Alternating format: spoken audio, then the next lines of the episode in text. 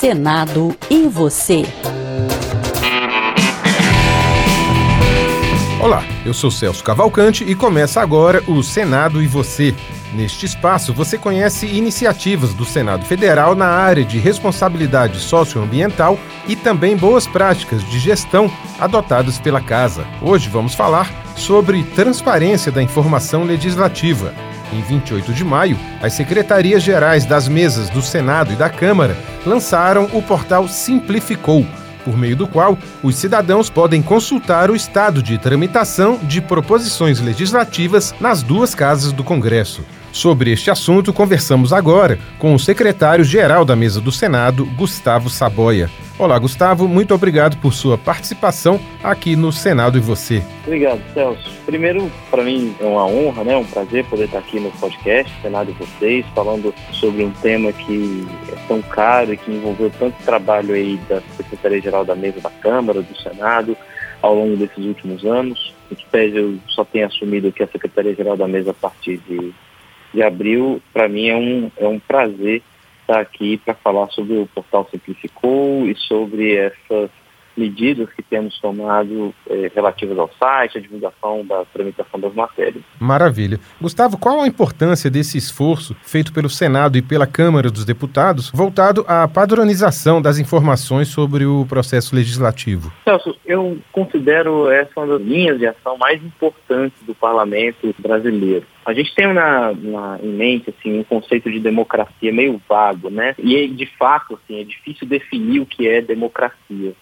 É, se a gente for parar para pensar e olhar aí ao redor do mundo, vários países se chamam de república democrática e, na verdade, às vezes são governados por ditadores. Então, a, o termo democracia é uma palavra que às vezes não tem um sentido muito concreto, né? É verdade. No Brasil, ao longo da história, se, se entendeu democracia, principalmente na história recente, como a possibilidade de se eleger representantes, né? Do povo eleger durante ali, a campanha, eh, e a própria promulgação da Constituição de 88 se dá ao movimento direto já, ou seja, o povo demandando essa, possibilidade de eleger seus representantes diretamente, e isso aí estando umbilicalmente ligado à ideia de democracia, mas eh, nosso entendimento e a percepção é que a democracia ela vai muito além disso, né? Se você tem representantes eleitos ali de alguma forma pelo povo e a maioria desses representantes aprovar leis, né, e leis essas que devem ser observadas por todos, esse é um primeiro passo uh, rumo ao, ao, à consolidação de um regime democrático. Mas a consolidação desse regime democrático passa por outras etapas muito importantes. É, não basta apenas estarem aqui os, os representantes eleitos pelo povo aprovando leis é importante que o povo possa fiscalizar a atuação desses representantes. Né? É importante que o povo, os cidadãos, possam entender como esses representantes votam, é, que forma é, as leis são, as leis tramitam, como se dá a discussão dessas leis. E em tempos né, de revolução digital, há uma demanda é, óbvia até dos cidadãos pela participação, por serem ouvidos diretamente nesse processo não estamos falando aqui de uma forma de democracia direta, mas é, a população de fato quer que suas, os seus feitos, as suas demandas, as suas considerações, ponderações a respeito das matérias que tramitam na Câmara e no Senado cheguem é, de forma efetiva aos membros do parlamento. E só é possível que isso aconteça se a população, de alguma forma, entender como essa tramitação é, acontece. Então, é esse esforço de padronização das informações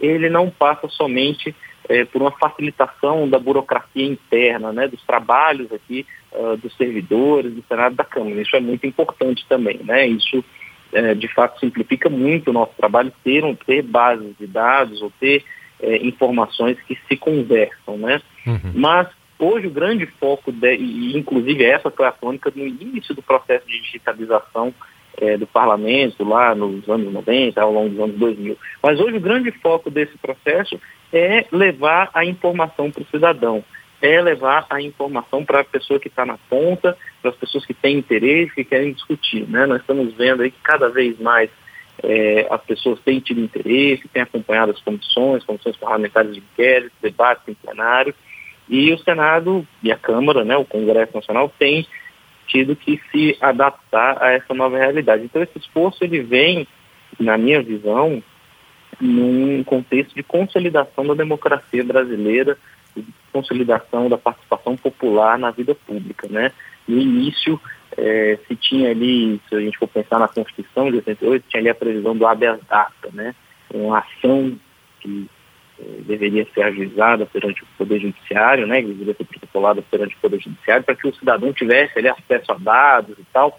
Uhum. E hoje, na verdade, você tem um, um, uma inversão dessa nessa, nessa postura de que não é só mais dever fornecer as informações, mas é dever estar com as informações, dever do Estado, né, estar com as informações disponíveis, né, sem que tenha que aí, enfim, passar por processos ou, ou, ou pedidos de informação. Então, é, essa padronização de informações, ela é um pré-requisito, ela é um pressuposto da, e, e esse esforço conjunto de Câmara e Senado, ela é um pressuposto para que nós possamos entregar essas informações aos, aos cidadãos, para que nós possamos entregar à população uma informação inteligível. Né? O processo legislativo ele é complexo, isso não acontece só no Brasil, né? em todos os países do mundo o processo legislativo ele é, é complicado, difícil de entender, muito Verdade. dinâmico, mas aqui no Brasil eu creio que nós temos dado passos importantes aí para simplificar é, a compreensão desse processo. Né? Entendi. E aí, nesse sentido, foi lançado em, em 28 de maio o portal Simplificou. Como é que funciona exatamente o portal, Gustavo? Então, o, o portal Simplificou ele serve basicamente, ou primeiramente, para explicar a tramitação unificada, né, a página de tramitação unificada das matérias que tramitam né, no Senado e na Câmara, ou seja, aquelas proposições, normalmente, no caso por definição dos projetos de lei, propostas de emenda à Constituição, que se iniciam na Câmara, vão para o Senado, se iniciam no Senado e vão para a Câmara, né? Se nós formos pensar aí a coisa de poucos anos atrás, uma, uma proposição que começasse a tramitar na Câmara, ela ganhava um número na Câmara, quando vinha para o Senado ganhava um número no Senado, e aí quando voltava para a Câmara ganhava um terceiro número na Câmara, né? E aí é, era tão difícil acompanhar que mesmo quem trabalha aqui no Senado é, ou, na Câmara, tem, tinha dificuldade de entender o que, que, se estava acompanhando, né? Qual era a proposição, qual era o número da proposição. Exatamente. E aí, era, é, nesse contexto, era até muito comum começar a apelidar, né? Ah, esse é o projeto de lei, sei lá, da reforma do, da legislação ambiental, né? A lei de câmbio, enfim, se, se criavam esses apelidos para as leis para facilitar de alguma forma a, o acompanhamento, porque, sei lá, a lei de câmbio, o, enfim, outra que se possa pensar, sei lá, a reforma da Previdência, ela podia ter tido um número na Câmara, um número no Senado, outro número na Câmara de novo, era vitalmente impossível acompanhar de forma inteligível essas matérias. Então, o, o portal simplificou, ele surge quando surge a página de tramitação unificada, que é uma página curada, né, tanto pela Câmara quanto pelo Senado. Os dois casos abastecem essa página com informações de tramitação uhum. e ao cidadão é possível consultar a tramitação da matéria num único local.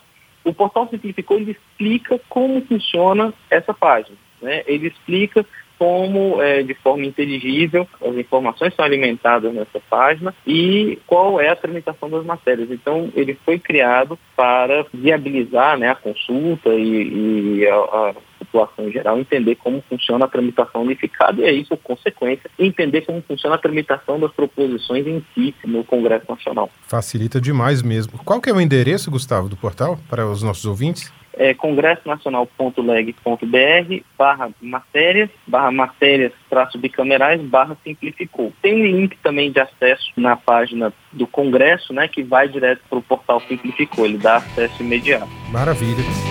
E como que se deu esse trabalho? Porque nós estamos falando de, de duas casas legislativas, né? É, é um único Congresso, mas são duas instituições e com processos de trabalho às vezes diferentes mesmo. Como que aconteceu esse trabalho conjunto das duas casas para viabilizar a reunião de tantos dados aí em um único portal?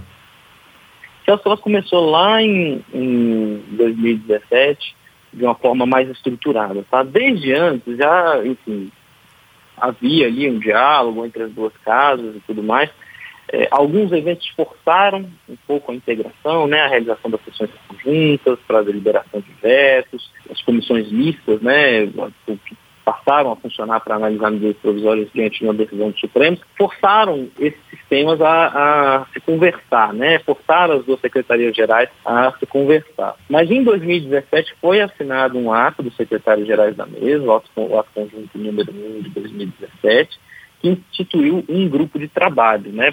Destinação desse grupo de trabalho era padronizar procedimentos legislativos e identificar essas oportunidades de integração de procedimentos, sistemas e soluções de informação. Então, isso começa lá em 2017, em 2018 teve mais um ato conjunto que instituiu uma identificação unificada de proposições legislativas, a, a, numeração unificada, né? ou seja, o projeto passou a ter o mesmo número, a mesma numeração, tanto na Câmara quanto no Senado, isso já facilitou bastante a vida de quem acompanha o Congresso. E em 2019 teve a implementação dessa numeração unificada e agora estamos, este ano, lançamos a página de tramitação unificada. Né? O GT ainda não concluiu seus trabalhos, né? esse, grupo, esse grupo de trabalho segue elaborando em cinco diferentes frentes, né, e, e passam aqui pela identificação única de matérias e página unificada, essa já está concluída, a elaboração de glossários legislativos, né, com os termos usados aqui dentro das casas, do Congresso, esse é um, é um esforço interessante, às vezes os termos têm diferenças ali de significado na Câmara ou no Senado. É Para quem acompanha o processo legislativo, é, às vezes isso fica meio complicado, né? A pessoa está lá acompanhando a votação de uma lei, aí daqui a pouco aparece um destaque, um requerimento de preferência, é, um parlamentar pede para falar pelo artigo 14, e tudo isso, assim, alguns desses termos têm uma explicação é, regimental, outros decorrem ali, a utilização de outros termos decorre da, dos usos e costumes do parlamento, e a elaboração desse glossário ela acaba tendo uma, uma importância muito grande justamente para facilitar o entendimento, a compreensão de que acompanha o Poder Legislativo. Estamos agora, e é até interessante falar sobre isso, trabalhando também na integração das bases de legislação das duas casas, né, porque nós temos os projetos de lei, mas hoje existe uma grande redundância de, em termos de base de dados das leis aprovadas, né? Das leis aprovadas, sancionadas, ou seja, da legislação em si. Uhum. A Câmara tem uma base, o Senado tem uma base, o Planalto tem uma base. Estamos também num esforço aí conjunto para unificar essas bases e com essa unificação aí surgem possibilidades muito interessantes, né? Nós estamos trabalhando agora no sistema em um portal que possibilita, por exemplo, eu olhar para o artigo 6 da Constituição, ver quais as redações anteriores que esse dispositivo já teve, ou seja, quais as alterações pelas quais ele passou ao longo do tempo, desde 88, e olhar as propostas de emenda à Constituição tramitando que pretendem alterar a redação, por exemplo, desse artigo. Uhum. É, hoje nós já temos um, um, piloto que permite fazer isso em todos os dispositivos da Constituição. Então, nós falamos muito nos cidadãos, mas isso é muito interessante para pesquisadores, para acadêmicos, né? Uhum. para empresas, e hoje é, existe um mercado muito interessante que vive uma simbiose importante aqui com o Congresso, né? de empresas que fazem clipping, divulgação e, e tenta estruturar a informação legislativa para é, informar setores específicos da sociedade, isso abre uma série de, de possibilidades aí e estruturar essa informação é algo que o Senado faz não só para o público interno, mas para facilitar depois o consumo dessas bases de dados por instituições acadêmicas, empresas aí de relações governamentais e também faça esse trabalho. Uma outra frente é a racionalização, simplificação e integração da Comissão Mista de Orçamentos ao Congresso Nacional. Né? Uhum. Existe uma dinâmica meio complicada administrativa dentro do Congresso, que diz respeito às comissões mistas. Em geral, as comissões mistas elas são secretariadas pelo Senado Federal, mas a Comissão Mista de Orçamentos ela é secretariada né, pelo corpo técnico, pela Secretaria da Câmara dos Deputados. Isso gera algumas vezes encontros é, pontuais e uma dificuldade de integração uh, de sistemas. Então, existe também esse esforço para integrar a CMO, que discute uma das pautas mais importantes, ou talvez a pauta é, em termos históricos por excelência do Congresso Nacional, né, do, do Poder Legislativo, que é o orçamento é, do Poder Executivo, ah, existe esse esforço de integrar também essas informações ao restante do portal do Congresso. Né? Uhum. E por último, que é um, um último passo de alguma forma conclui todos esses outros, que é a conclusão do processo legislativo digital. Né? Nós temos em ambas as casas um processo legislativo 100% digital, com todos os documentos processados, eh, requerimentos disponíveis em formato digital. Já estamos relativamente próximos dessa realidade específica, mas ela passa ali por todas essas outras etapas que envolvem a integração das bases de dados, disponibilização dos dados de forma coesa em um só portal. Mas, em resumo, esse é o, o processo de trabalho que a Secretaria-Geral da Mesa tem realizado, juntamente com a Secretaria-Geral da Mesa da Câmara ao longo dos anos. Olha, um desafio e tanto, viu, Gustavo? A gente conversou com o Gustavo Saboia, ele que é o secretário-geral da mesa do Senado, e nos explicou sobre o processo de padronização das informações legislativas, um trabalho conjunto do Senado Federal e da Câmara dos Deputados. Gustavo, muito sucesso para você à frente aí da Secretaria-Geral da Mesa do Senado, e a gente agradece também muito sua participação aqui no Senado e você. Obrigado, Celso. Eu que agradeço a oportunidade, sempre um prazer falar com vocês. E por hoje ficamos por aqui. A você que nos ouve, muito obrigado pela audiência e até o próximo Senado e Você. Senado e Você.